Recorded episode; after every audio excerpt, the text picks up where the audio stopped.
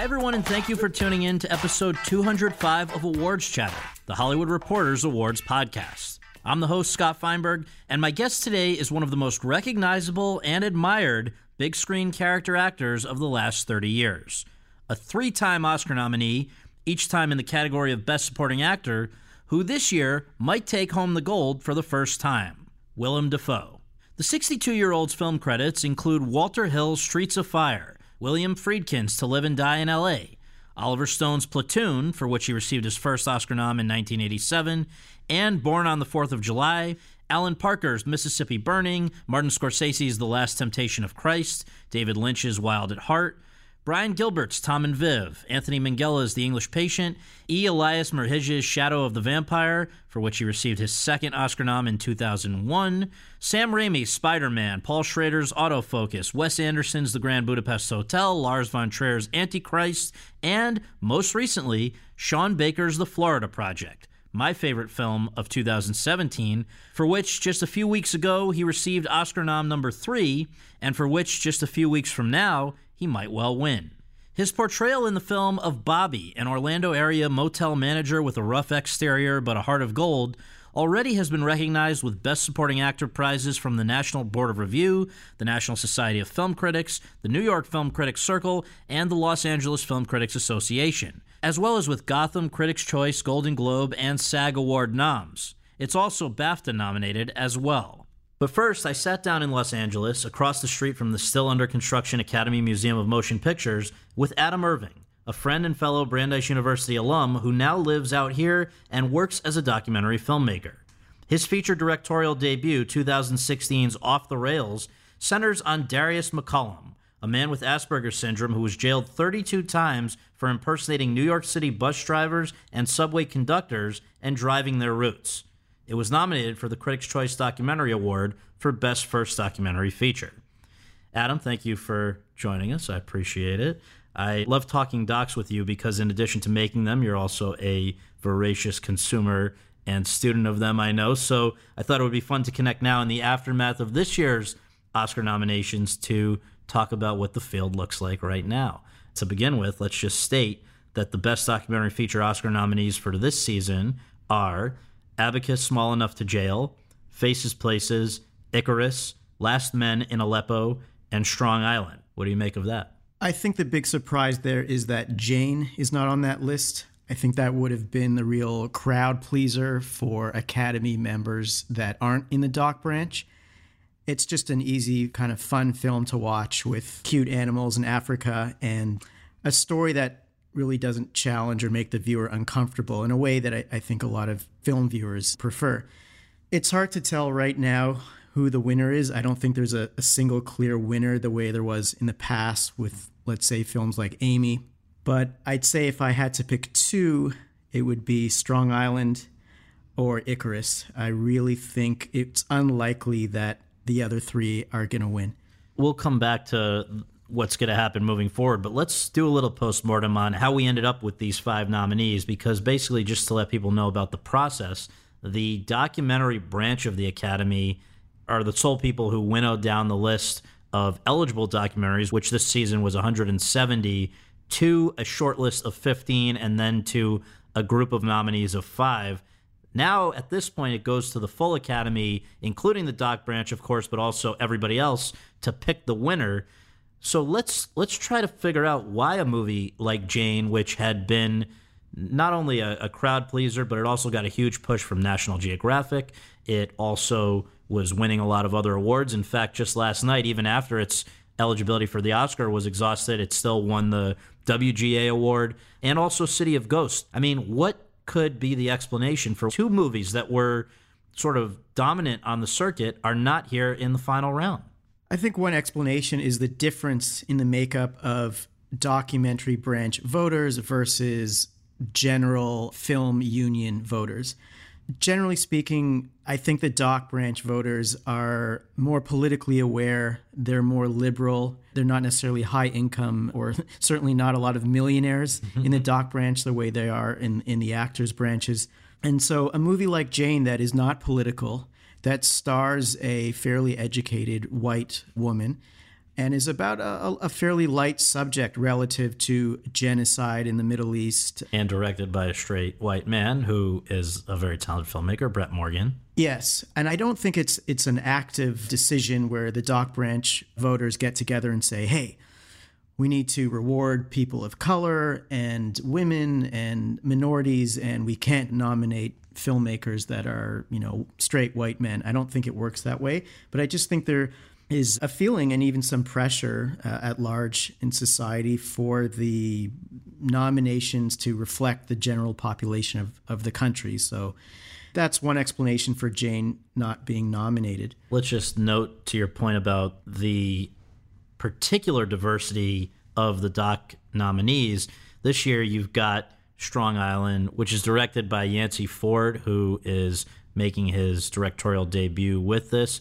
Yancey is telling the story of the murder of his brother. Yancey is also openly transgender filmmaker, so there is some diversity in there. You've got Last Men in Aleppo, which I believe is also a feature directorial debut of a Middle Eastern filmmaker, Feras Fayyad. You have Faces Places, which is a French doc from the 89 year old legendary French New Wave filmmaker Agnes Varda, along with uh, a first time filmmaker J.R., who's a photographer.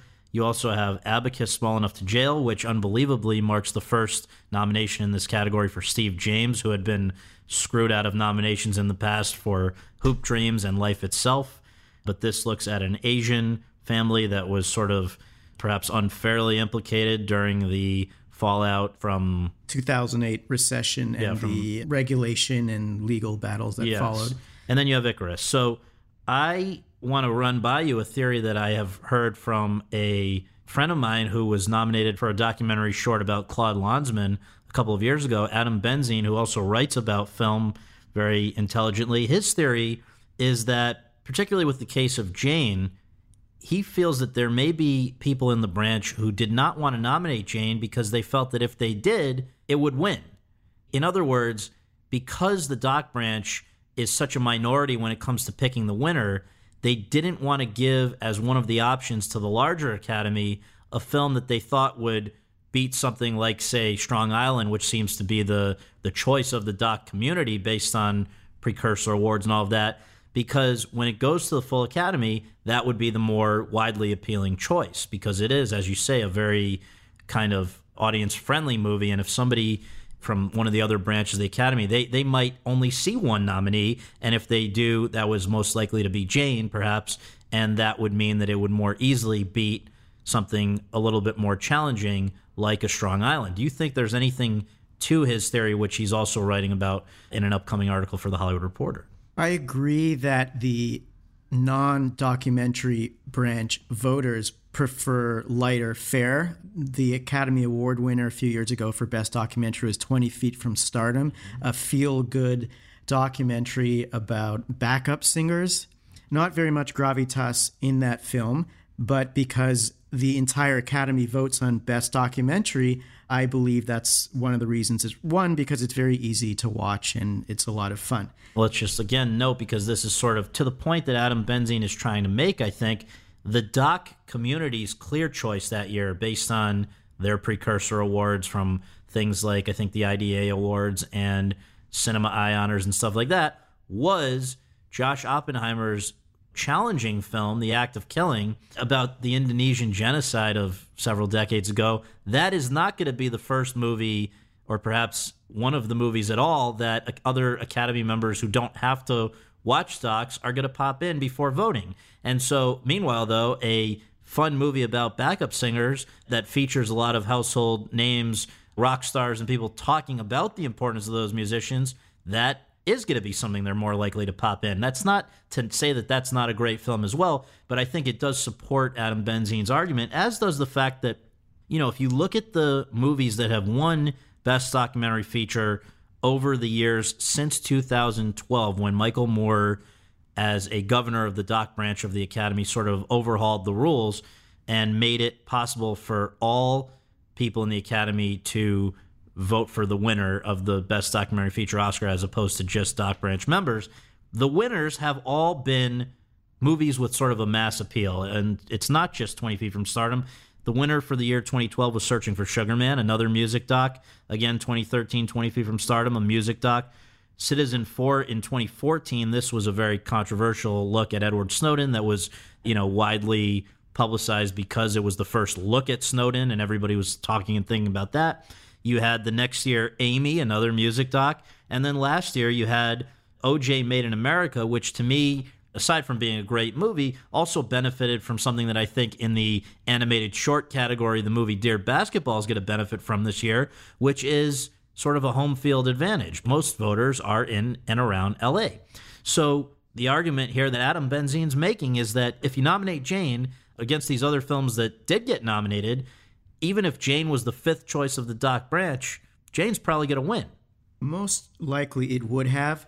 But the argument that the Doc Branch members are purposely not voting for films to sabotage them so that when voting goes to the entire Academy, they don't win Best Feature Documentary, I think is being a little bit too generous to strategies used by Doc Branch Academy voters. I think they're not talking to each other as much as you may think. And they really do, for the most part, vote for their favorite films. So I think it's true that easier to watch films have a better shot at winning Best Documentary, but I don't think it's true that the Academy, the Doc branch specifically, avoids voting for films that are easy to watch so that they're not rewarded later when the entire Academy votes on them.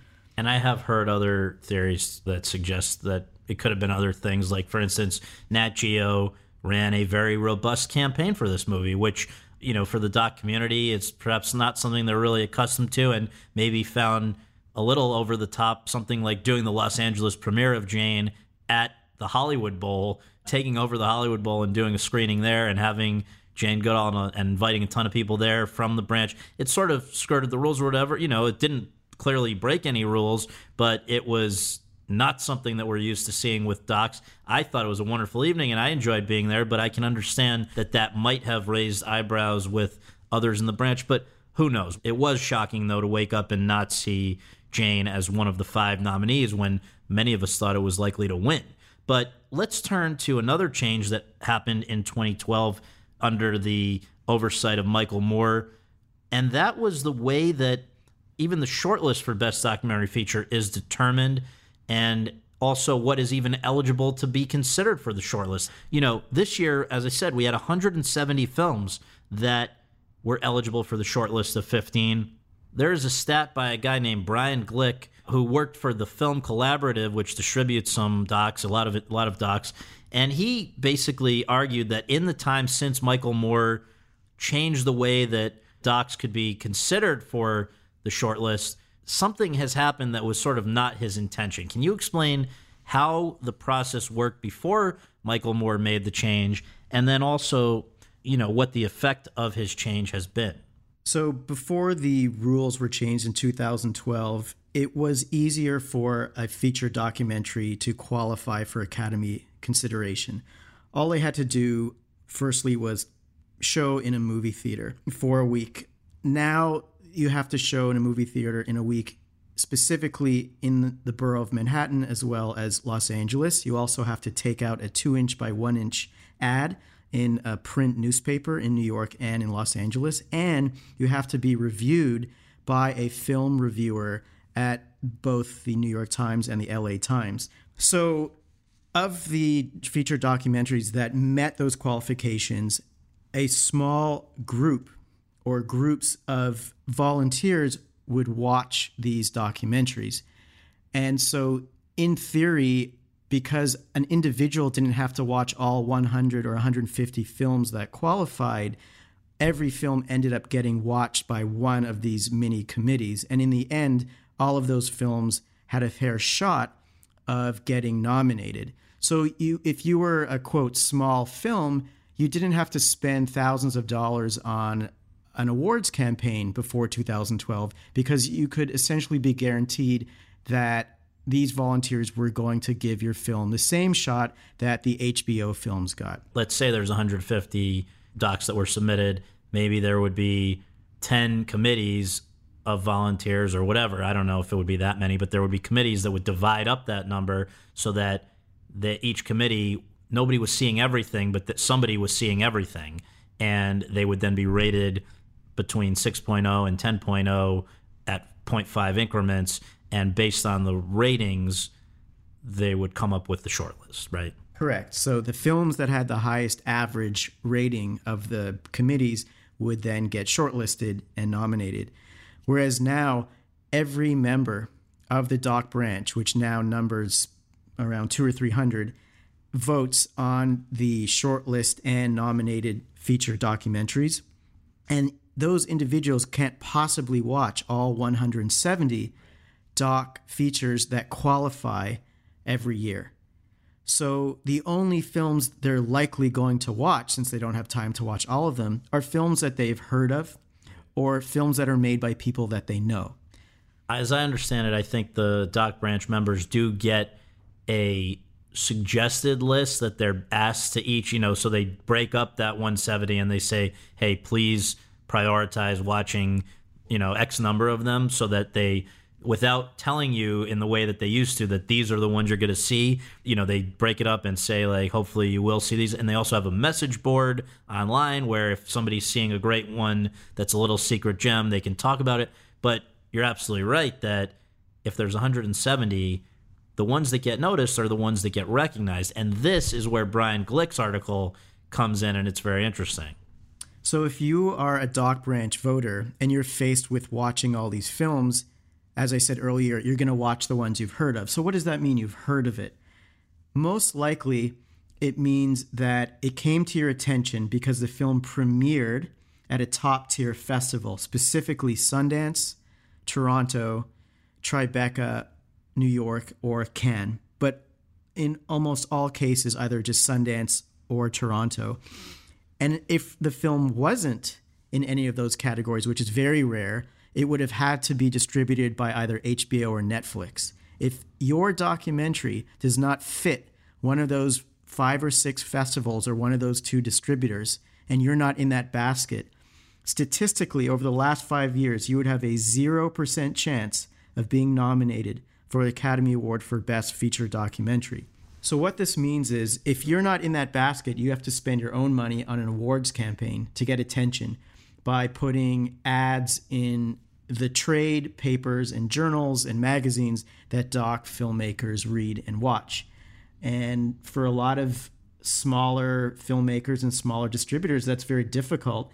And frankly, given the 0% likelihood of getting nominated, in the end is a total waste of money. Well, based on these five years that we're looking at. But right. the more daunting thing I, I, would imagine for someone like you two years ago with your doc is even if you do cough up a lot of money to have a bit of a campaign, you're still never going to be competing in the same league as a place like HBO or Netflix, particularly Netflix more recently, where, you know, to their credit, more power to them, but they really spend a lot to promote their docs and and it works for them. They had 4 of the 15 shortlisted films this year and two of the five nominees. I mean, they run very aggressive campaigns. They have great films, but they also really support them. They do they are outspending their competitors probably by a ratio of two or three to one combined. So if you add if you added up the money spent on campaigns by Amazon and you know these smaller distributors and Nat Geo, I would still wager that Netflix is spending multitudes more than all of them combined. Billboards. Yeah, there are billboard. There there are individual billboards in Los Angeles, including one on Sunset Boulevard, where the budget just for that one billboard is in the hundreds of thousands for one year. That is the entire budget of my film. And that's mm-hmm. what they're spending on one billboard, where every two to six weeks they rotate what film they promote on that particular billboard. Now, they would argue, I think, and I believe Lisa Nishimura, the head of Netflix Docs, who we had on this podcast recently, you know, argues that that is supporting the film and driving people to the service. And if it also helps them get nominated or shortlisted or whatever, or, or to win, they love that. But their primary motivation in doing anything is to increase the number of subscribers to their service. So, I mean, at a certain point, we get into semantics because it still is impossible to compete. I would agree that, especially since these are documentaries and a lot of these are activist films, Netflix wants more people to watch them because they can make a difference in the world.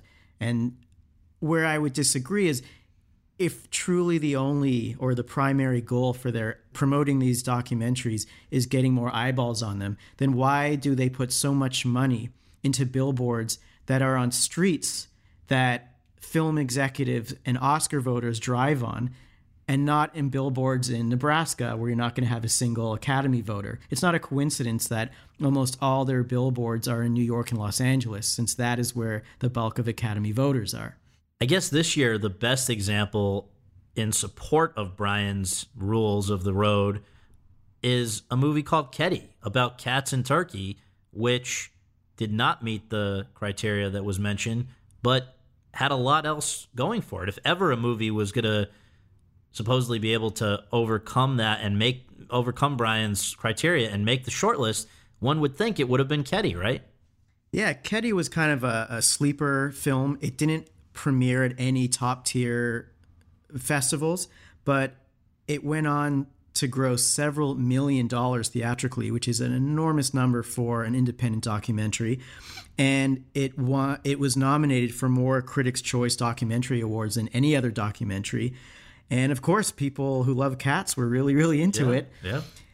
And yet, because it wasn't picked up by Netflix or HBO, and it, wa- it did not premiere at Tribeca, New York, Toronto, Sundance, or Cannes, which is sort of Bryan Glick's requirement mm-hmm. for being nominated, it just shows you that this rule holds up. Kedi did not get shortlisted or nominated for an Academy Award, despite making all this money and getting all these awards, because I think ultimately it just didn't get the attention of Academy voters because they're really only paying attention to those big splashy Sundance and Toronto premieres or those big, you know, uh, seven figure Netflix or Amazon acquisitions. And it didn't have that. Something I do each year is the Savannah Film Festival's documentary contenders panel. This is in October, right around Halloween, before the shortlist voting occurs. And so even though we try to highlight some of these lesser seen gems like your film off the rails like Kedi it just seems like you know as you say and as bryan suggests without that big launch at a major film festival or the equivalent exposure through a cable or streaming service it's almost like you're just set up to fail it's true it just shows you that no matter how many people buy tickets to see your film if they're not the right people right. those few two, three hundred Doc Branch voters, you're just not going to get nominated. Well, the bottom line is that these are the five nominees this year. Two of them, again, are Netflix, Strong Island, and Icarus. In my opinion, like yours, those are the two strongest contenders. I believe Icarus has the advantage because I think it's likely to appeal to more of the whole Academy than Strong Island. It is a movie about sports, it's a movie about doping, it's a movie about Russia all at a time when the Winter Olympics is going on, and as has been widely reported, is going on without much of a Russian presence because of Icarus, which basically motivated the Olympic Committee to ban almost all Russians from these Olympic Games. And you know, Netflix has been leaning into that. I think they they just had a party last week for Icarus on the night of the Olympics opening ceremony, to which you know, tastemakers, including, I'm sure, Academy members, as well as former Olympians, were invited. And then, not coincidentally, again, because of timing, last night, a Sunday night, Dr. Gregory Rodchenkov, the subject of Icarus, who has otherwise been in essentially the witness protection program, was featured on 60 Minutes. So they have, I'm sure, had to have some internal conversations about how do we approach this. We don't want to short shrift Strong Island either, but in a way, I think they have less of an uphill climb with the whole Academy when it comes to Icarus than they do with Strong Island. I agree that Icarus is not only an easier film to watch than Strong Island, but it is also more timely. Strong Island is really hinging its support on the Black Lives Matter movement, which is by no means a fad, but like every movement, you know ebbs and flows in the way that it gets attention from the media and and popular support.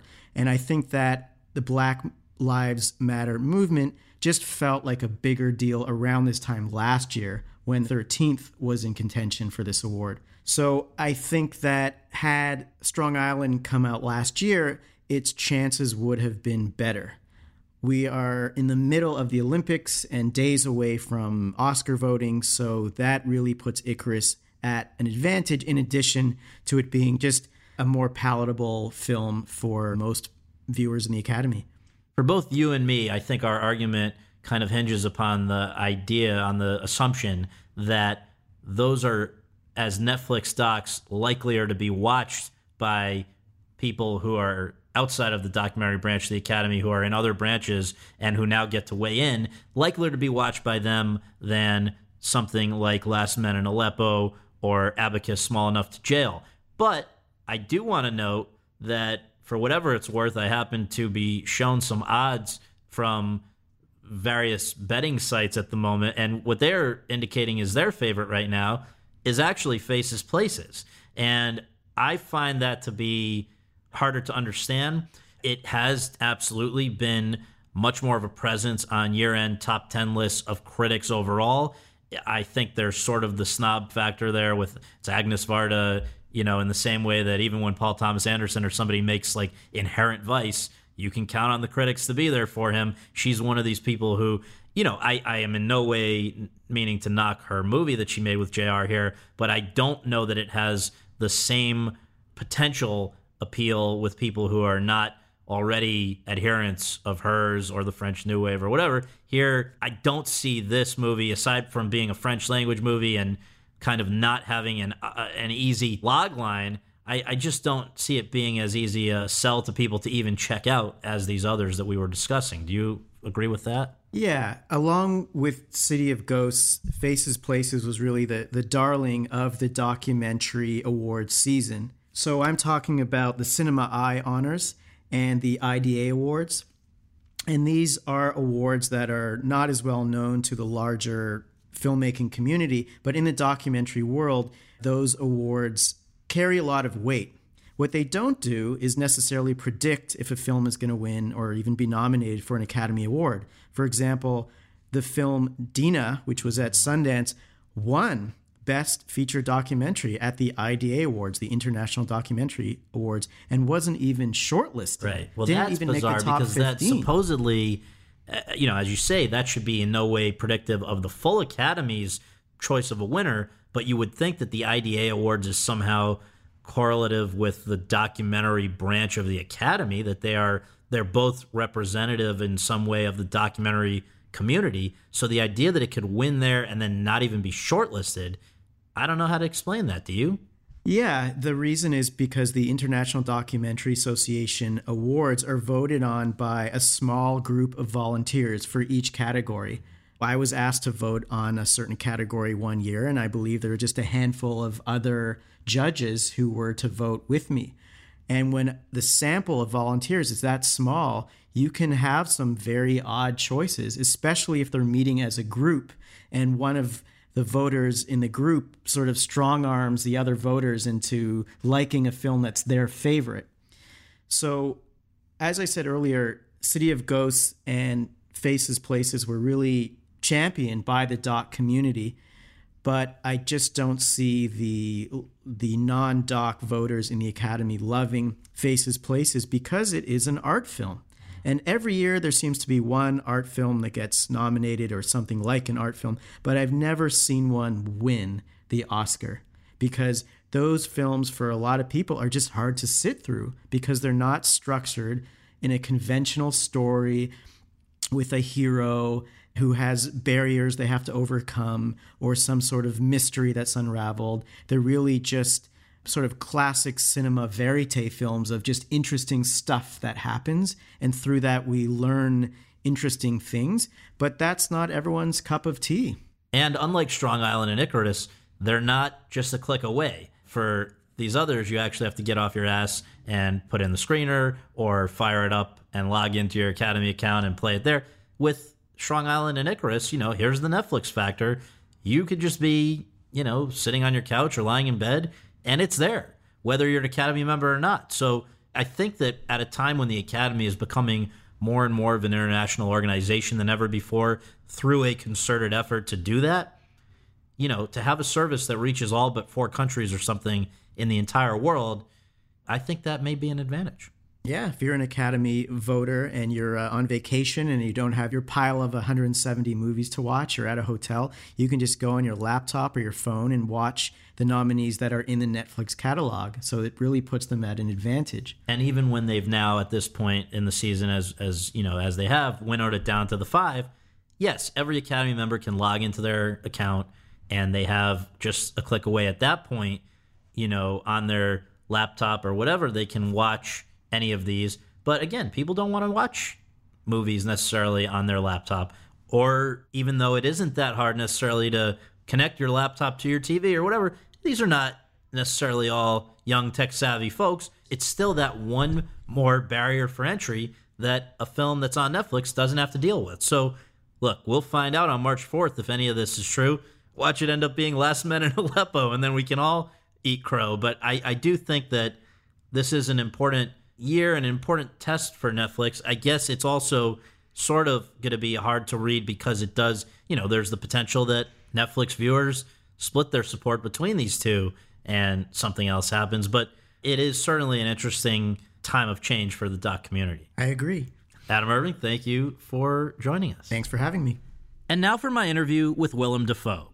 Over the course of our conversation at the offices of the Hollywood Reporter in Los Angeles, the 62 year old and I discussed a wide range of topics. Among them, how his life and career have been shaped by his work in the theater, especially the Wooster Group, an experimental theater collective operating out of a loft in Soho, of which he was an integral part from 1977 through 2004. How he thinks his unconventional face has shaped the opportunities that have come his way, particularly early on when he played villains in Streets of Fire, To Live and Die in LA, and Wild at Heart, and how he has always worked to avoid being typecast. Why he so often finds himself in the middle of projects that prove controversial, from The Last Temptation of Christ to, say, virtually any of his collaborations with Lars von Trier. What it was like sharing the screen with much less experienced actors, ranging from six year old phenom Brooklyn Prince to 20 something Instagram discovery Bria Vinaite in the Florida Project, plus much more. So, without further ado, let's go to that conversation.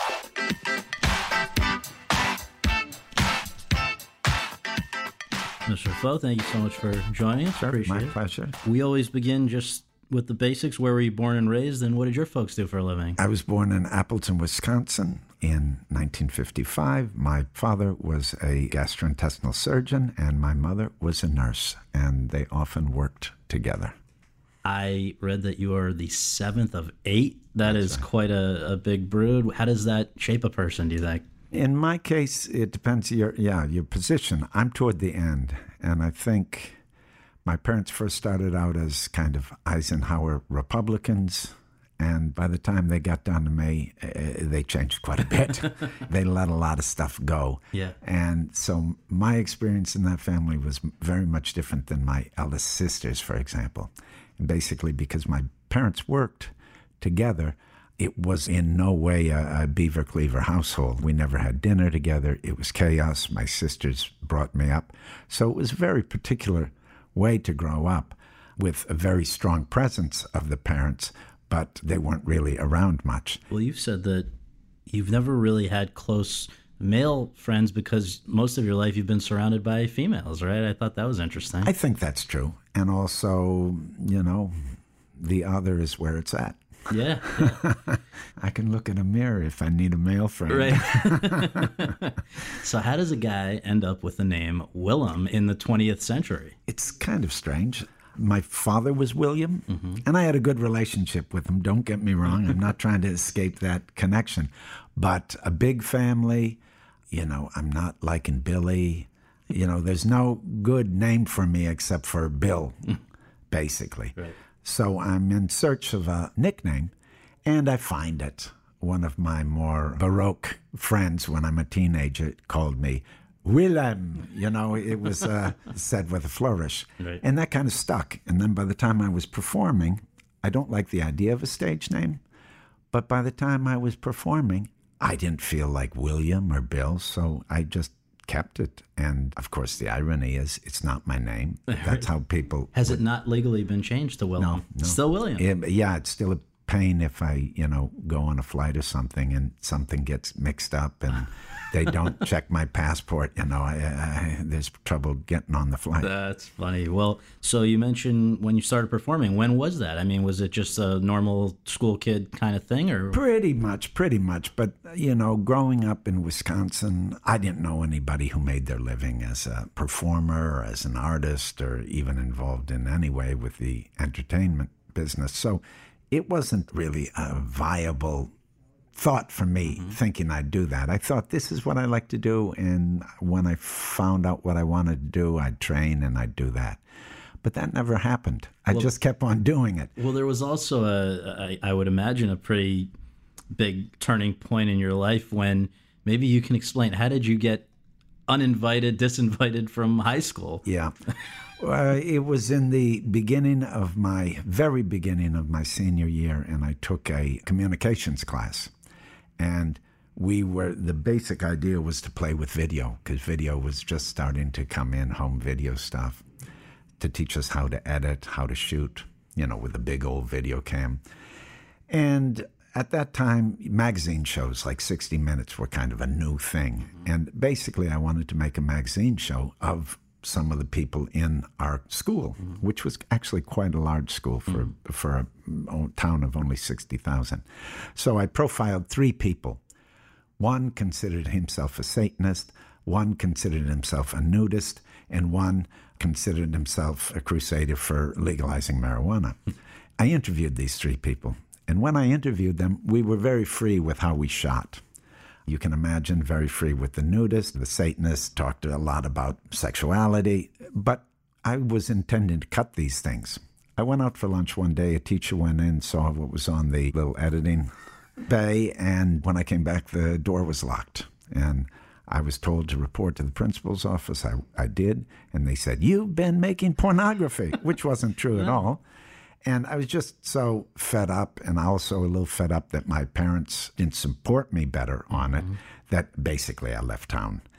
And I slept on a friend's couch in Milwaukee and then started taking courses at the university there because you could, mm-hmm. and stayed there for a couple months, and then I started working with a small theater company. Well, this small theater company that you started working with, as I understand it, these were some friends of yours already who had decided to form a collective, or not quite? In Milwaukee, I was only with this company for a mm, couple of years. It was a company called Theater X. Mm-hmm. They were making original work, but they were still basically plays, and they were very committed.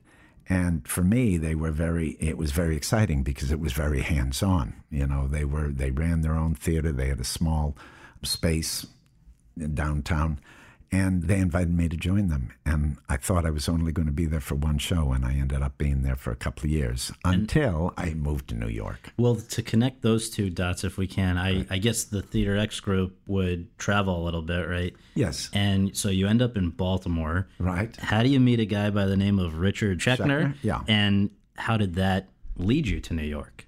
He had seen a performance and he was in my mind we had a small press bookstore in our theater with lots of beautiful theater magazines both foreign and national. You know i was reading things like Tulane drama review and i was reading about grotowski and richard foreman and bob wilson and people like that and also among them group theaters like the performance group. Richard Schechner was the head of the performance group. So when I met him, he said, Listen, if you happen to be in New York, look me up, you know, because I like you and maybe we can do something. And you were already familiar with him from that literary material? Yes, yes, but only theoretically because I hadn't seen shows. Right. But I was very turned on about what they were talking about. Mm-hmm. Similarly to Bob Wilson, Foreman, Grotowski, many people I was reading about and seeing pictures and what they were talking about thrilled me very much. So I really eventually headed to Mecca, New York. uh, but very schizophrenic because I by that time I did want to be an actor and I really intended to make my living that way. And I wasn't aware of this whole downtown theater scene, even though I had been reading about these directors. So I intended to be a commercial theater actor. But then when I had free time, I'd go downtown and I saw stuff that really excited me and people that excited me. And before you know it, I was working at this place called the Wooster Group. Just to give people a sense of time here. I guess this was 1977 when you first went to New York. I went first 75, but then I went back to work with Theater X, and then 77 for good, yes. And in 77, I guess you're 22. 22. The performance group morphed into the Wooster That's group when correct. Schechner left. That's correct. And at that point, it's operating out of a garage in Soho. Is Yeah, that- a converted theater space. It was a metal stamp factory, very high ceilings, a good performance space, and a base. It's really what made the Wooster Group survive, and it, it, it still survives because we had a home, and nobody could, you know, we couldn't take salaries. All our money would go to paying the mortgage. We had to find other ways to survive, but we had a place where we could work, and we worked daily, and we worked full days. So, to anyone out there that wants to start a theater company, get a space. yeah, that's the key. And I mean, though, it, it's interesting that one way it's been described, and please correct me if any of this is wrong, but this was in a New York Times piece about the Wooster Group. The things that you guys did were, were quote, theatrical collages, splicing classic plays with other texts and filtering them through contemporary media technology, film, video, high tech sound, and non naturalistic performing styles from vaudeville to kabuki. And that being the case, who was the audience when you guys would not really publicize your performances? As a matter of course, that was not something you did, and you didn't invite critics. Well, no, eh, let me correct you just a little bit. Okay. The critics, we didn't find critical support. You know, we would show shows while we were developing them. We would show them in progress. It was a way to discipline us to, you know, get it structured and get it together. Otherwise, our process probably would go on forever because we're making original work. So people would come, and occasionally at the beginning, once we decided to open, critics would come. And normally the, the response was very rough and, and misrepresented us.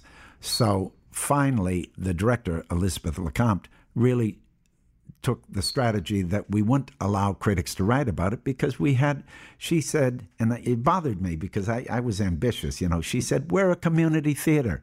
It just happens that our community is Soho in New York City.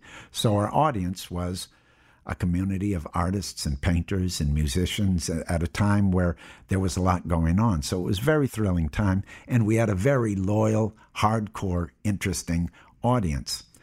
It was small, but it grew. Yeah. And then with time, yes, we didn't allow critics to come and review it, and that that didn't bother them because they didn't like it anyway.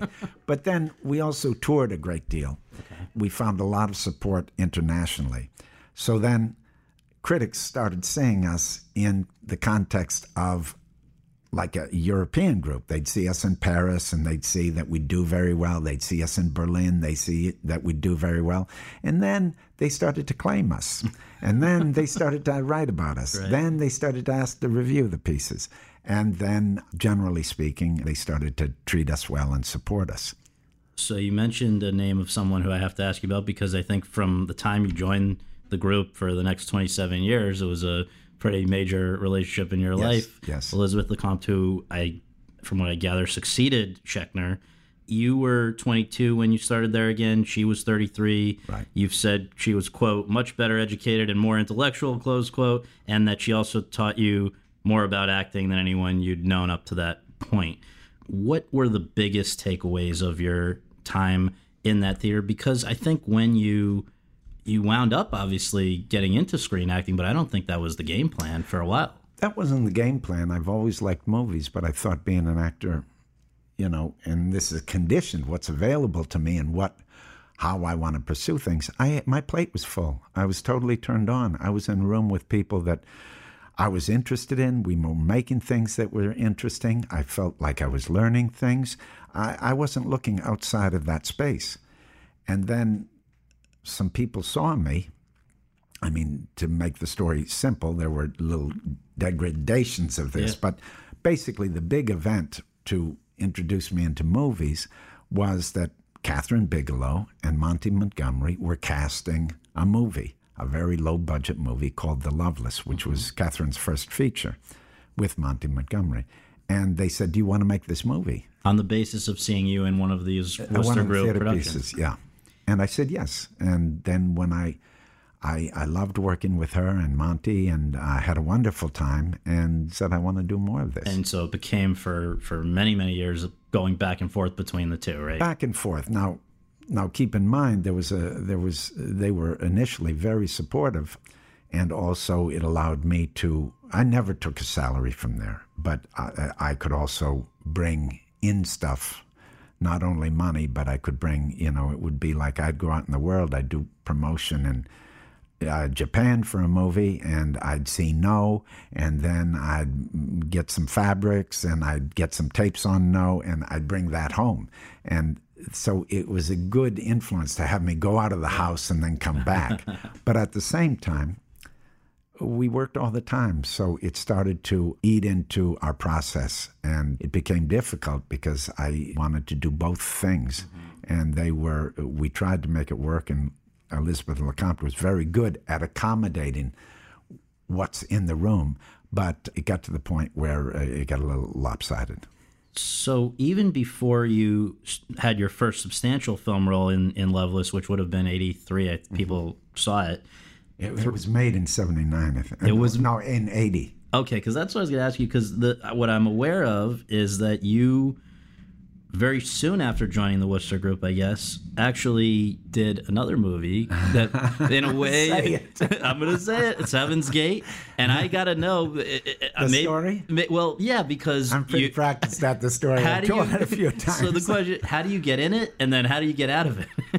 Well, you know, uh, listen, sometimes people come to theater, sometimes they be casting things, and just not solely for money, but, you know, you wanted to, you were curious about other things, but it wasn't what you were actively pursuing.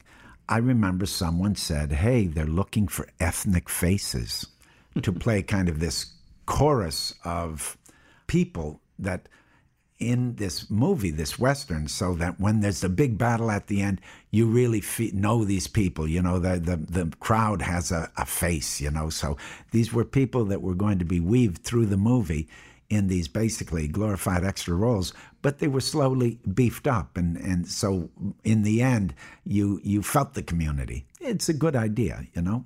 I went there. The first thing they did is because I didn't have an agent or anything, I negotiated my own contract, you know, they had what, what you call a daily rate. I was only supposed to be there for like two weeks altogether. Mm-hmm. A little here, a little there, a little here, a little there, a little back and forth. The theater's waiting for me. Mm-hmm. I get there, they rip up my contract, and they say, listen, that daily, forget it. We're going to put you on something called a weekly, which is much less. Oh. Uh, less good deal. And then they say, and also, we want to keep you here, which is great news because it's this beautiful period western. Michael Cimino's at the top of his game. Uh, he's working with great actors. It's fun. It's it's exciting. He, they've just won the Oscar. You know, For there's a lot of attention yeah. on it, right? Yeah. So I'm half happy to be there, but also I'm thinking, oh my God, what's this going to do to the theater? But the theater was very patient and they waited. And I stayed there for a long time. I mean, what was supposed to be like three months turned into like an eight month shoot. Oh, my God. Now, for better or for worse, one day, three months into it, we're sitting in a actors in place lighting setup. Mm-hmm. And we're sitting there in full costume and makeup. We're not even going to shoot. We're just adjusting the lights. We're standing there. You raise your hand if you have to go pee or something like that. so we're standing there. And a woman uh, next to me whispered a joke to me. Now, keep in mind, this is three months in, and Michael Cimino is starting to be pressured by the mm-hmm. studio because the the budget is ballooning, the, the, the schedule is ballooning. He's got a lot. He's under a lot of tension. I liked working with him, mm-hmm. and I did work with him in a substantial way in those mm-hmm. three months. Well, anyway, she whispers in my ear. I laugh out loud and look at her, and to acknowledge the joke, I also stick up my tongue. Laugh too loud. Michael Cimino whirls around at the noise, looks at me, basically fires me on the spot, says, Willem, step out. And everybody's like, Ugh! because by that point, people are very frightened because there's a lot of tension on the set. You all realized there were problems. Yes. Oh, very much, very much. So then I go back to the, I say, what's going on? They said, nothing, nothing. Just go back to your hotel room. And I went to my hotel room and then I'm presented with a plane ticket and they say, you're, you're done. You're wrapped. Great. Thank you. Thank you. And I'm like, what happened? Can I talk to Michael? No, no, it's perfect. You're, you're done. You're done. But uh, essentially I was fired. Did you ever have a chance to talk to him again? I did. He asked me to do something in desperate hours. I couldn't do it for scheduling reasons. But yes, I, I saw him uh, a couple times afterwards. But I'm sure that must have pissed you off at the time. It did, and it was humiliating. And, you know, this little downtown guy that, you know, too big for his britches tries to get a little part in a Hollywood movie. You know, I got spanked, you know. And for all you knew, that could have been the last one at yeah. that point, oh, right? Absolutely. Absolutely. Well, you mentioned the reason they wanted you for that was that you had a, a distinctive and, in their, in their words, I guess, ethnic looking face. I want to ask you, you know, your first roles after Loveless really was your first big one. Then you're subsequently you had the gang leader in Walter Hill's Streets of Fire, 1984, which was really significant because that was my first studio film, and Walter was fantastic. And that movie, although it didn't perform initially, is a movie that really stays for a lot of people. Definitely. And then right after that was the counterfeiter in When Friedkin's To Live and Die in L.A., which is 85. So in the New York Times review of the latter, it is written of you, quote, He's a fine actor with a face that will bring him villains work forever. Close quote. Mm. Now, you do have a, a very distinctive face. You've mm-hmm. talked about in other interviews, a sure. un, unusual face. A lot of people think it's very sexy. Some people find it menacing. Different Some takes. People find it ugly. ugly. Well, you know, screw them. But I mean, do you think though that it actually is the the reason that some of these earlier roles before Platoon, let's say, that you were moving in the, in the direction of being categorized as a villainous actor. Absolutely. And and the truth is, then the really great roles are villains, unless you're like you know conventionally handsome or you're particularly charming in a very you know naturalistic way, so you can play in family dramas and things like that. The really muscular, fun, emotional roles tended to be villains. Mm-hmm. And also, you got to remember, I'm growing up in a period where I want to be an artist. I'm living downtown. I'm I'm I'm a middle class kid that you know drops two social classes. I'm I'm I'm reading political stuff that I never. You know, I'm I'm feeling like an outsider a little bit. So those roles kind of suit me more because they're I'm identifying with them more to challenge the way things are as opposed to be the hero or the person that's upholding the way things are. So, kind of iconoclastic or outside roles are more interesting to me. But I think after a certain amount of time, you know, you do something, and if you have any success or people respond, they want you to do it again, mm-hmm. again, again, again. And that can kill you because habit can make you, you know, it can brand you, but it, as an actor, it can limit you and you start to have a less flexible approach as what your body, what your face, what your heart, what your impulses can be. So was it a particularly welcome thing to to get a call I imagine from Oliver Stone. Granted, he wasn't yet Oliver Stone, but it was still it was Oliver Stone. Presumably, reaches out and says, "We want you to be in Platoon, not as the bad guy. That's Tom Berenger. You're going to be the angelic good guy who has to eventually confront this guy for for being such a bad guy. It's going to be hard to believe, but I'm not thinking about those things. I'm worried about typecasting, but at the same time, when Oliver asks me to do the role in Platoon, I'm not like, oh, goody, a good guy. I don't know what this guy is. Right. I don't know what he is until I do it. Mm-hmm. The truth is, I'm excited, but I'm excited about the script. I'm excited about going to the Philippines to shoot. I'm excited working with Oliver, who, when I met him, was unlike anyone I had met in Hollywood. In what way? He seemed to be his own man. He seemed uh, to have a chip on his shoulder. You know, he, he had a fight in him. And in the context of doing this movie, it was a very personal story that he owned, and he had a burning desire to tell it. And I knew we were going to train hard and we were going to be, you know, the agents. We were going to be the creatures of these people to tell this very important story. So that felt good on so many levels. So, yes, in retrospect, I can we can imagine that I'd say, "Oh, good, good, a little change of pace," but I couldn't even appreciate that. You got a rude awakening when you landed in the Philippines, right? Ah, uh, yeah. I, I arrived. My plane was the last plane in. A revolution had happened. Not before you landed. You get there, you go to your hotel. And I, op- I, I took a little nap because I was flying from New York and I was pretty jet lagged. And I opened the shades and I looked out and there were tanks on the streets.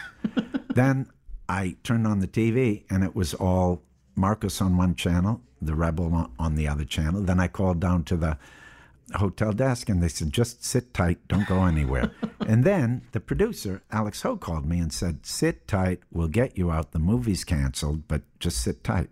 But there were some of us there.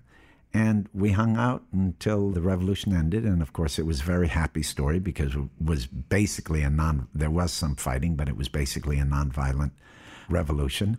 The people were very happy because they felt like they had a voice well, not many movies have that kind of backstory. But yeah, that's a, so. You, this movie though gets made and is so well received and ultimately brings you your first Oscar nomination and the film wins Best Picture and all this stuff. Yes. But I wonder if there's even another connective dot between that one and then the next big one that you had two years after it came out because at the end of or you know in Platoon your character, spoiler alert, 30 plus years later, dies in a, I know it was a complex technical thing for you to have this happen the way it happens, but basically dies looking like a Christ like yes. figure. Yes. Do you think that planted the seed in Martin Scorsese's head that maybe this guy can be my Jesus for Last Temptation of Christ? It's a good question. I think not necessarily. I remember when they were casting Last Temptation and they saw everybody they saw all my friends, they saw all major actors of that age, and I was never seen. And I think they tried to make it. They tried to make it with Aidan Quinn, but for various reasons, timing, money, I don't know, it didn't happen. Then when they reconfigured it, I think they had to cast very quickly. And the way I heard it was really the film that convinced him was To Live and Die in L.A. Really? Strangely enough. Yeah. And equally, To Live and Die in L.A. is the film that Oliver Stone cites as being the one that interested in him in me. Wow, for Platoon. So, so you know, amazing. these are artists. Yeah. They can see things that some people can't see. Right. That is amazing, though. It makes me want to go back right now and watch To Live and Die in L.A. Because, just... you know, this, this thing of good and bad is a little overrated. It's right. a kind of lazy categorization. Yeah. yeah. And, you know, basically that Christ character in the way that story is told, he's a revolutionary and he's a common man and he's rooted.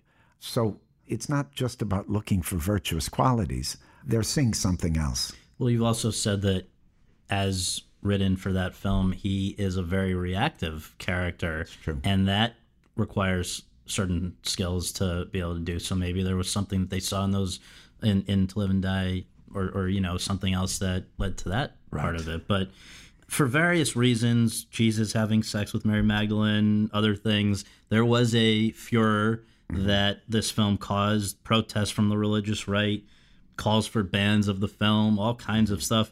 Were you surprised by that response? I was because it basically, you know, you may not agree with how the story is, you may not like it, but you know, there's all kinds of movies out there. There's porn, there's slasher movies, there's mean spirited movies. This is a movie that is exploring spirituality and, and the flesh versus the, you know, the spiritual part of a man.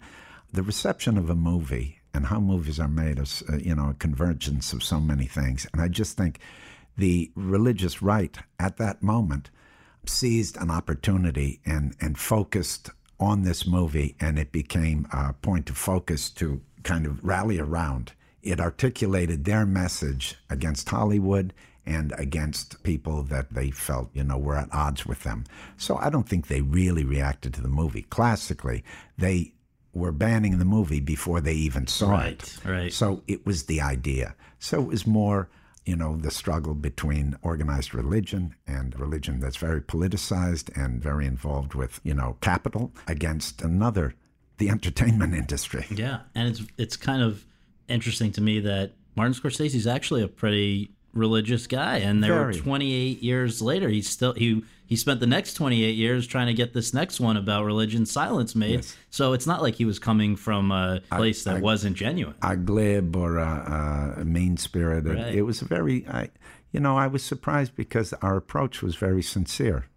You know, the stories changed. The stories changed to get to the truth. I mean, Richard Foreman once told me, a, a director that I've worked with, he said, a theater director, beautiful, makes beautiful theater. He said, stories hide the truth. and that's hard to wrap our brain around because we use the word story in so, in so many ways. But I'm down with that a little bit. So sometimes you have to adjust the agreed on story or adjust the agreed on perception of things as they are to really get to what's behind it. Yeah. The next few years, your profile, which had obviously between Platoon and Last Temptation had already grown a lot, it continued to grow with Mississippi Burning. I think you were on the cover of Time magazine for mm-hmm. that one. Born on the 4th of July, it's Oliver again, and this time with Tom Cruise, which means it's going to get a lot of attention as well. yeah. And then, even though it wasn't the biggest part, maybe the biggest creep that you ever played in Wild at Heart with the Bobby Peru. Bobby Peru. It's a beautiful, Yeah. beautiful part. Yes, and how did you acclimate to being a, a much more, you know, well-known person when it, it seems like in your actual core you are very happy, kind of toiling anonymously in a Wooster group or somewhere else. Well, that's part of it, but I also am ambitious, and I do, I do. I, the movie bug has hit me. Not so much the fame bug, but I want opportunities. So sometimes they're sort of linked. Yeah. You got to remember, in those days, a movie opens, and it's before people pretty much for the run of the movie theatrically. Yes, there's VHS and all that, but it's much more diffused. So when a movie comes out, you're in the eye for the length it's in theaters. That, of course, has all changed. Yes. But in those days, it would be like you'd be well known for a little while, and then you could go back to your little place and and, and work undisturbed. And that was kind of the pattern. I mean, I'm not going to cry on your shoulders. I've been very lucky, but you know, in those days, uh, even with some successes, I my identity was still I was this guy. Uh, you know, I was not living a Hollywood lifestyle. I was not having dinner with Steven Spielberg. Mm-hmm. I was working in this little theater downtown, and I was working with great artists. I was working the other side of the fence, you know, but I wasn't part of the industry. So that's not.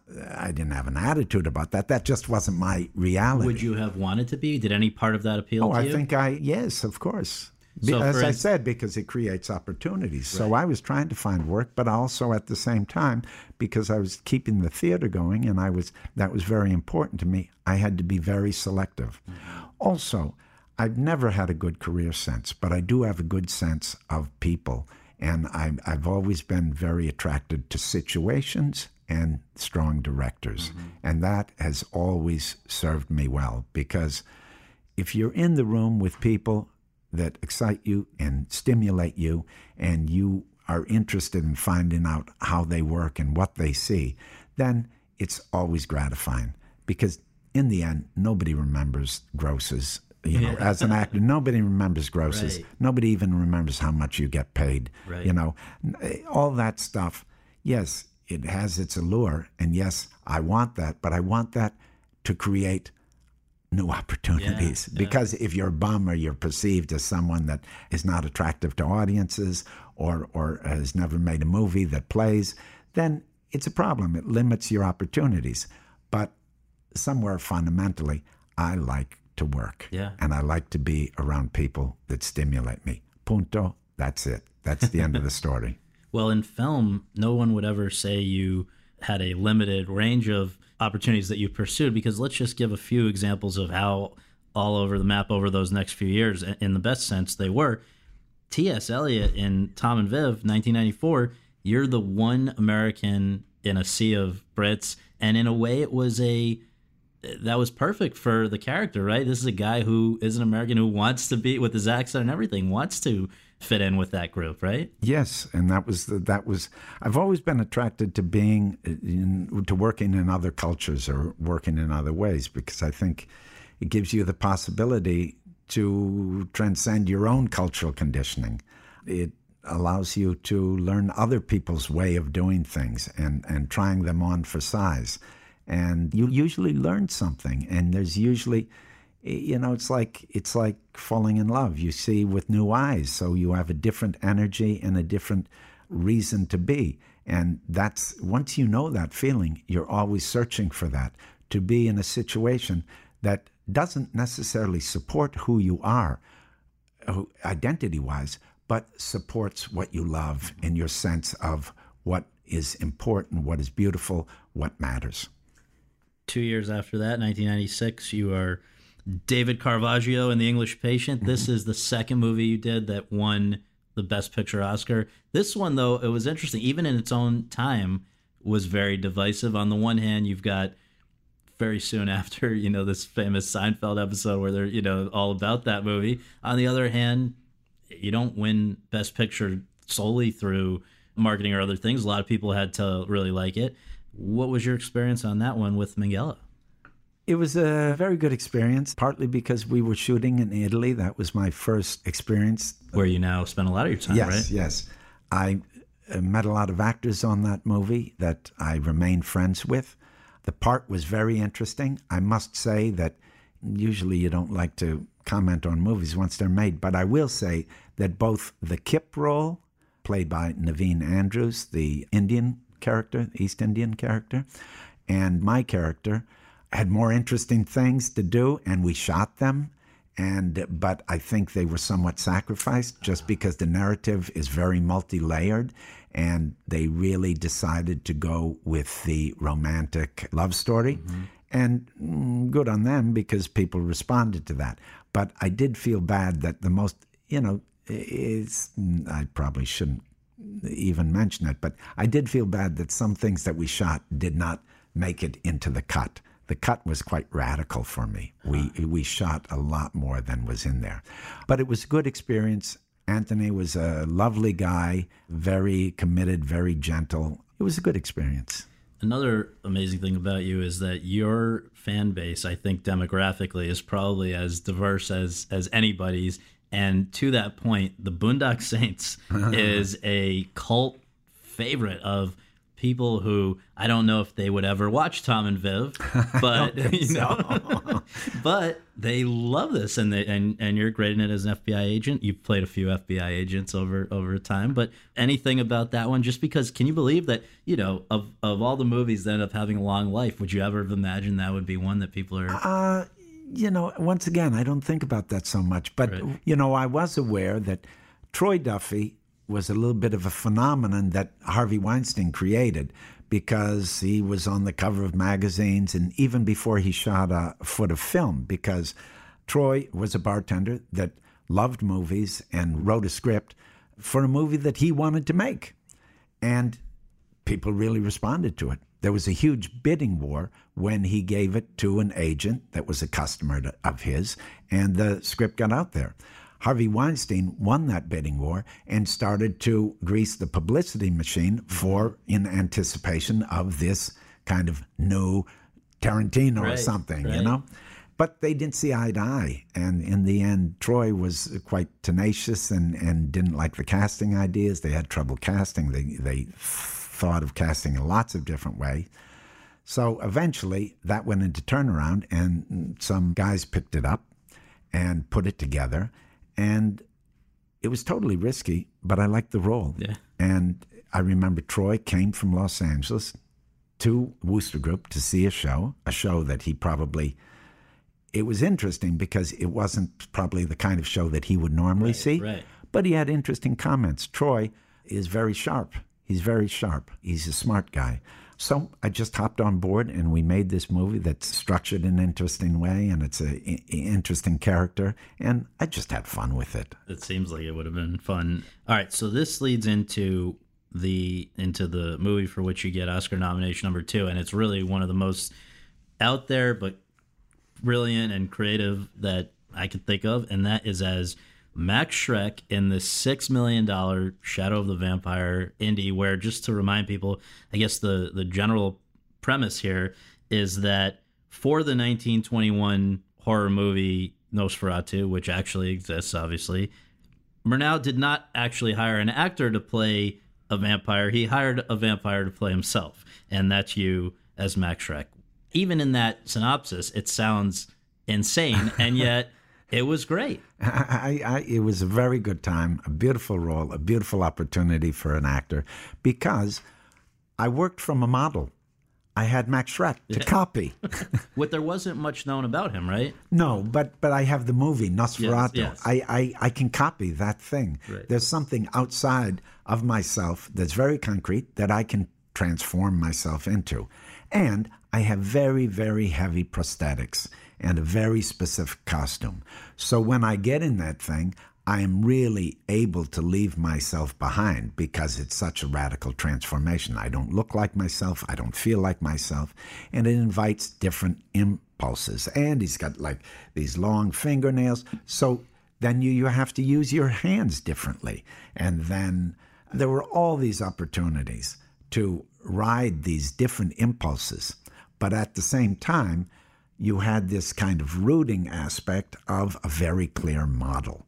So it was actor heaven because it was pure doing. Right. I didn't have to think, which sounds like heresy, but I'm all I'm all about doing, Right. and the thinking comes out of the doing. I, I feel much more like a dancer and athlete sometimes than I do a person that goes down and breaks down a script for psychological beats. It's all in the doing and and placing yourself in a way that you can be receptive to that doing. Very interesting. So, one thing that a lot of people have remarked upon is the frequency and seeming ease with which you go between really gritty little indies, art house movies like A Shadow of the Vampire with bigger commercial studio movies. And in 2002, I think that was really encapsulated as well as any time when in the same year you did Auto Focus with Paul Schrader, who you've worked with more than I think anybody else, any other director, Yeah. more at least a half dozen times. And in that case, just to remind people, this is a the pal of the Hogan's Hero actor Bob Crane, who joins him for some sexual adventures and later is accused of murdering him. But in the same year, you can go and do what turned out to be the first of the modern day comic book adaptation blockbusters, Spider Man, as Norman Osborn slash Green Goblin. So, how do you explain? Some people would say, "Oh, is is it sort of the, you know, one for me, one for them No, model, or it's no. you just truly are drawn to both I, sorts?" I like both. I like both. Your job is different. What's required of you different. Uh, the movie has different intentions, and the way of making them is different. But it's all pretending. It's all adapting. It's all being in a room with people and making something. So it's all performing, and I like to mix it up. And the nice thing is, you know, Spider Man doesn't know about Auto Focus, and Auto Focus doesn't know about Spider Man. Right. So, like, I'm a man that's that has a double life, Yeah. and I like that. And I think the main thing is when you go to each one, and I'm really obsessed by people don't talk about this, but a huge job of an actor is to identify what he needs to do or adapt himself, herself to the situation. And listen, we all have our strengths, we all have our limitations, but one thing that I feel pretty comfortable about is finding out and submitting to the way things are. Yeah. so when I get someplace, I check it out and I want to adapt myself to what's around me because there's always a kind of learning process and it challenges the the kind of lockstep thinking you have and I welcome that because I'm always happy when you have a breakthrough when when something is revealed that makes you question or gives you new insight into something that you took for granted. That's one of the pleasures of being an actor, and that's one of the pleasures why you take on someone else's conditions or, or impulses or thoughts in order. It's always a shakedown of your own, and I love that. So you have said that in 2004, when you and Elizabeth ended your relationship, you were quote unquote excommunicated from the Wooster Group. Pretty much. Um, was that a painful thing for you because you'd been a part of it for 27 years? And also, does it have anything to do with the fact, which I, I just kind of have noticed, that it was around that same time that you started working with some very quirky, eccentric, you would could potentially even say experimental in a similar way directors in film. Not that you hadn't done that before, but with some of these guys recurrently. Like let's just give the examples with Wes Anderson. I think it started with in 2004 with The Life Aquatic with Steve Zissou, yeah. then 2009 Fantastic Mr. Fox, then 2014 The Grand Budapest Hotel, and then with Lars von Trier it started with 2005's Manderley, 2009's Antichrist, and then 2013's Nymphomaniac. Nobody would ever call either of those filmmakers or any of those films conventional in any sense of the you word. You can throw Abel in there too. And it, yes, yes. I think what happened is, first of all, uh, the reason why I uh, went away from the Wooster Group, was more personal than anything, and I thought we could continue to work together, but it was just too hard, and it was too disruptive to the group because Liz and I were the old. I started out with the Wooster Group being the youngest member. By the time I finished, with the exception of Elizabeth, I was the oldest member. There was a lot of casualties in that company. But the work continued strong. I didn't leave it because the work wasn't interesting. And it was painful because I was used to, I always had the fantasy that I'd be able to do shows with Kate when I was 80 years old after we had, you know, done the same shows 50 years before. Because it was a true company that we could put old work next to new work, we could switch roles. And that, that was beautiful. So I miss that narrative, that family thing. But then I saw it in other places with Richard Foreman, with Bob Wilson, but it's still not the same day to day. As far as these directors, these are people that I was always interested in. I think I was a little more relaxed because I didn't have the day to day. The irony is, I didn't have the day to day of the theater, so I had more freedom to be reckless with my choices, mm-hmm. not just economically, mm-hmm. but time wise because I was always under pressure with the Wooster Group to not do too many movies. But I love working. So these people came to me and I came towards them. I'm very happy with working with those, for example, those three that you yeah. mentioned in particular Abel, Lars, and Wes. Yeah.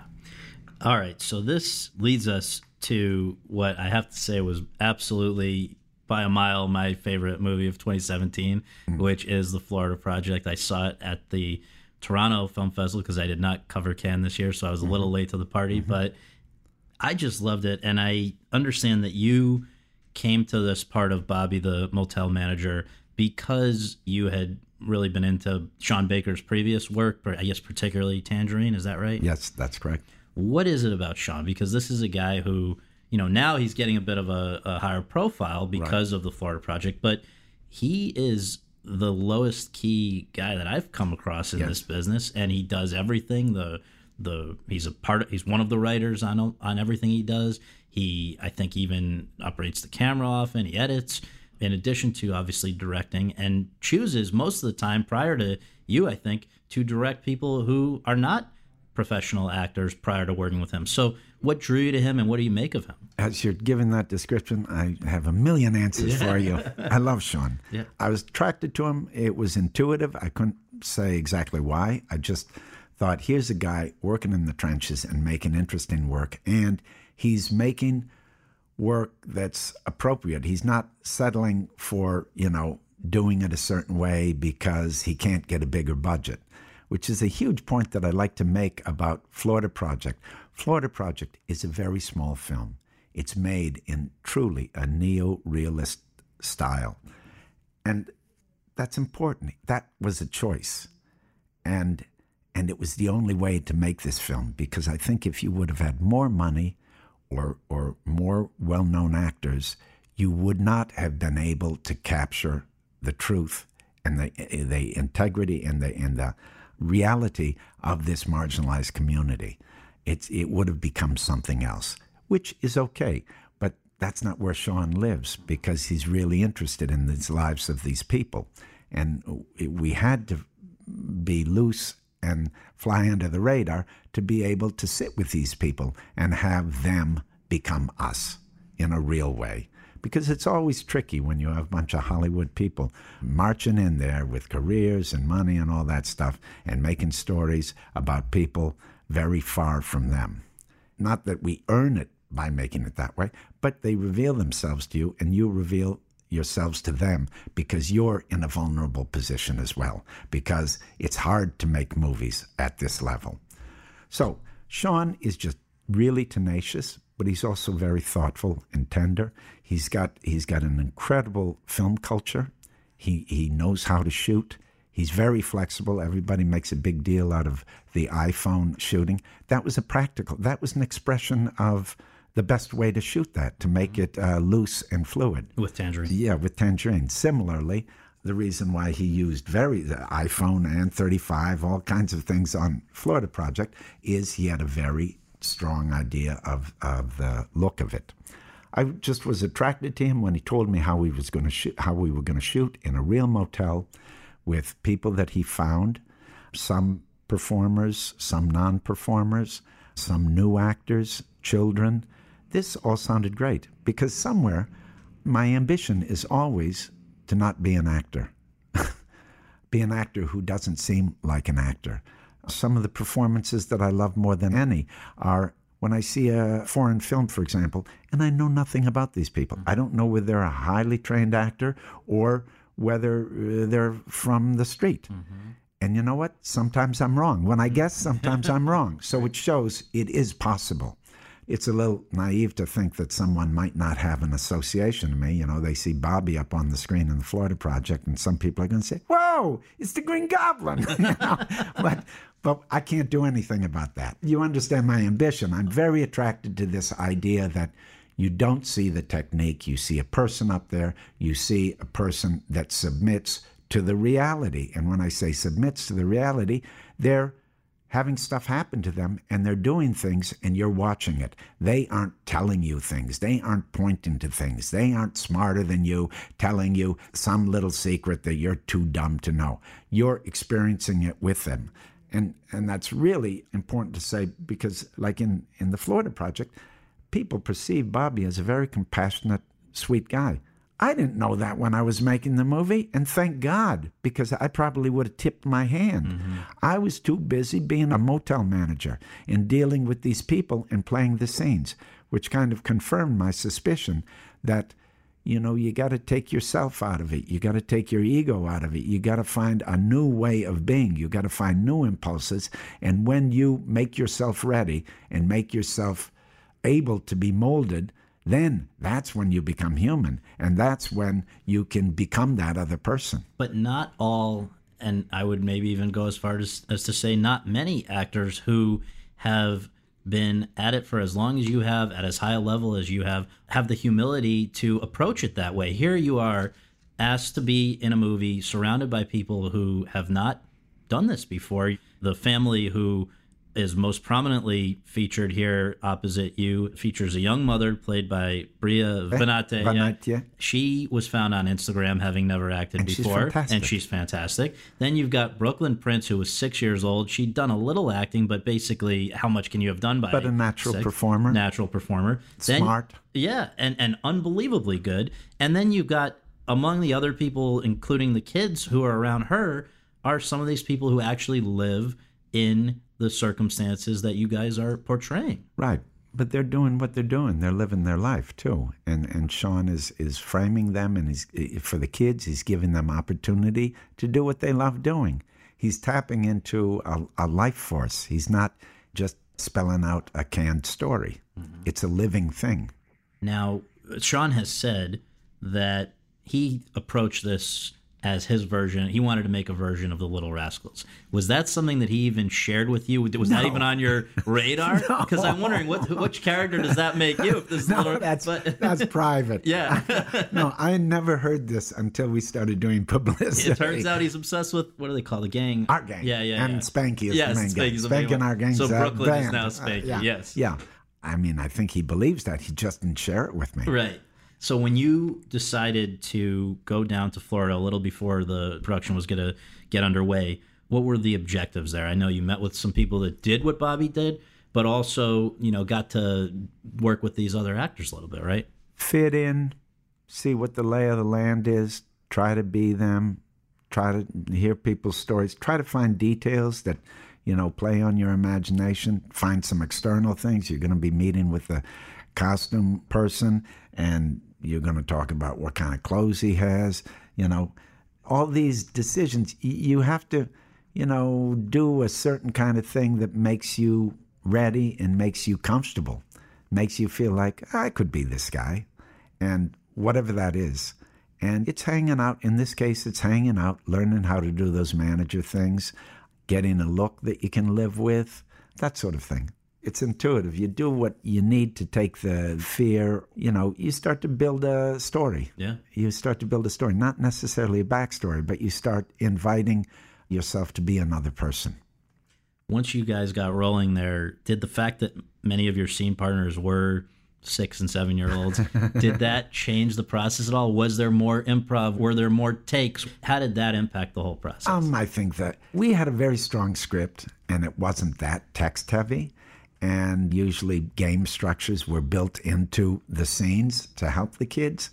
And the only thing that's tough with kids is it's a trade off because you get this wonderful chaos and this wonderful energy and this wonderful imagination. But what you can't do is once you find something, particularly even in an improvisation. If you go another take, you can't build it or craft it.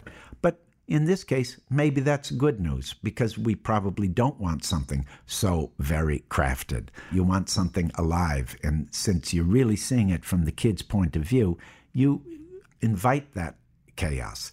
So I suppose the biggest challenge, and I don't think I've admit this, was you have to stay calm and be patient mm-hmm. and not try to drive. You got to let the kids drive, if, if, you can imagine that. That is so. Interesting. You know, I'm ready to grab the wheel if we're going to crash, but you got to let the kids drive. And and in the end, they were sweet kids, and the story protected us. Our roles in the story protected us. They were very clear and they were very easy to apply because they were concrete.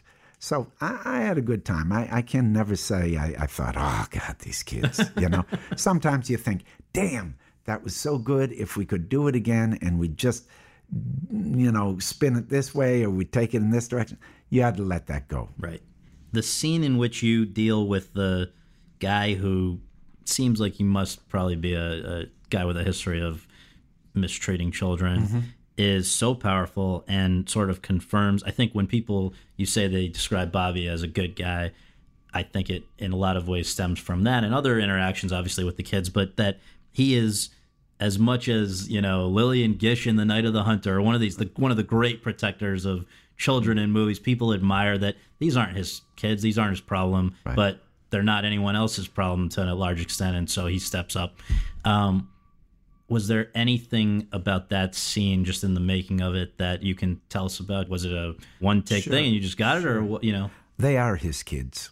You know he lives there. This is his community. I mean he's he's with them. He's slightly different than them because he's got more stability and he has a place of authority but he doesn't have much of a life outside of that as kind of exhibited by the scenes with his son. Yes. so this is his community. They are his kids so he feels protective, and it's, it's his job. He's got to keep things secure. So he sees this guy. I suppose probably one of the most interesting things is that the basic shape of the scene is very clear. But the kids' playground, this is about dealing with what's there and not building a set, mm-hmm. is very far away from the Coke machine. and in in the thing, the guy comes and he says he wants a Coke, which is appears to be a cover for what he's really there for. So I say, Oh, you want a Coke? Uh, let's get a Coke. And we have to take quite a long walk mm-hmm. to the Coke machine where we have the confrontation, and I really check, shake him down to see what he's really about. But that long walk couldn't be imagined. It was written before the scene was blocked out. So that gave us an opportunity for Bobby to kind of feel the guy out. I think that was an essential part of the scene, and that was something that just it's not any great great genius improv, but we had to vamp from one place to another place, and that was an accident that kind of made the scene Yes. because it, it then it wasn't just a, a kind of melodramatic, heart tugging scene. It had another dimension. And I think Sean's uh, very good at that. Uh, This is what I loved about him, uh, mixing the, the what's there with what we're inventing. Yes. Well, the last question is just what have you made of the tremendous response to this little movie and to your performance, which has been at the very least nominated by about every group that does these kinds of things. and, you know, there's just it feels like there's a a level of affection for this that for for both the film and the performance that are very unusual for anyone in any film. And just at this moment in your career, how does it feel to, you know, it's not that you've not been appreciated before, but I think it does make people stop and think about not just the performance in this film, but the whole body of work. That's, for instance, what we're doing today. Yes. I'm happy. I mean, I'm very happy the film has been received with a lot of love. And it, it has. I mean, when I walk around here right now, I don't live in Los Angeles, but I'm visiting now to do some press. People are really, uh, there's a strong emotional response. People run up to me and say, Oh, Florida Project, and they go on and on. It resonates with people, and I think because it's a human story, and particularly the character of Bobby, he can't change things, but his his heart's in a good place, and he does the best he can. He recognizes his. It's not a romanticized version of what we can do to affect change. It's not a romanticized version about what we can do to help each other. It really, in a very practical, non preachy, non finger pointing sense, lets us know our interdependence and the basic idea that your happiness is dependent on me and my happiness is dependent on you. And you know, you you got choices. You want jails or do you want education? You, you know, it's like that's all in the mix. So I think people are responding that uh, that it sounds kind of soft and kind of dreamy, but it's really what we need right now these kind of human stories because no matter what your political stripe is, right now there's a lot of aggression and greed is celebrated in our culture, not only our culture, we see it in Europe with their dealing with the immigrants that are coming into their countries. It has a finger on something, and it does speak about a very real problem, which is a problem of housing and breaking a cycle of poverty where these people, you know, we can't just say these are bad people or these are failed people. They're our responsibility too. And I think the movie, without being overtly political or preachy, somewhere on a human level, we want that. It taps into that basic human goodness to extend yourself to someone else because that helps give your life meaning and helps everyone have better lives. It's beautiful, and I so appreciate you taking the time to do this. Thank you for all the hours of great entertainment. yeah, Thank, thank you. Thanks.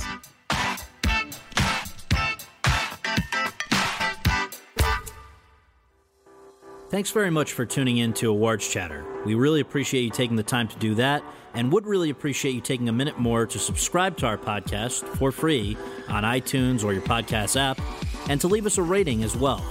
If you have any questions, comments, or concerns, you can reach me via Twitter at twitter.com slash Scott Feinberg. And you can follow all of my coverage between episodes at thr.com slash the race. Until next time, thanks for joining us.